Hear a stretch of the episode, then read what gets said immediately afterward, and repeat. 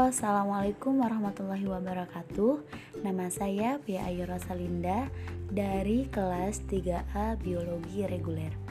Di sini saya akan menjelaskan tentang proses komunikasi.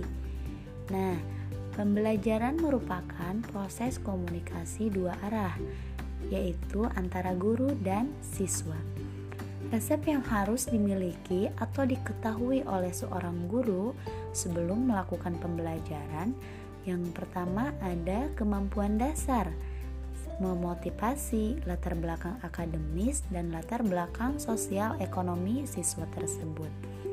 Yang kedua, hakikat materi pelajaran yang akan diajarkan. Yang ketiga, memahami berbagai model pembelajaran dan yang terakhir memahami karakteristik pembelajaran. Selanjutnya, ada faktor yang harus diperhatikan dalam memahami pembelajaran.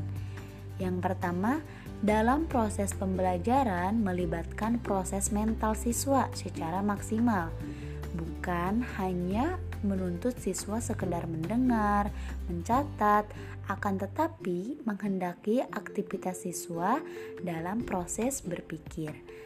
Yang selanjutnya, pembelajaran membangun suasana dialog dan proses tanya jawab terus-menerus yang diarahkan untuk memperbaiki dan meningkatkan kemampuan berpikir siswa yang pada gilirannya kemampuan berpikir itu dapat membantu siswa untuk memperoleh pengetahuan yang mereka konstruksi sendiri. Baik, terima kasih. Wassalamualaikum warahmatullahi wabarakatuh.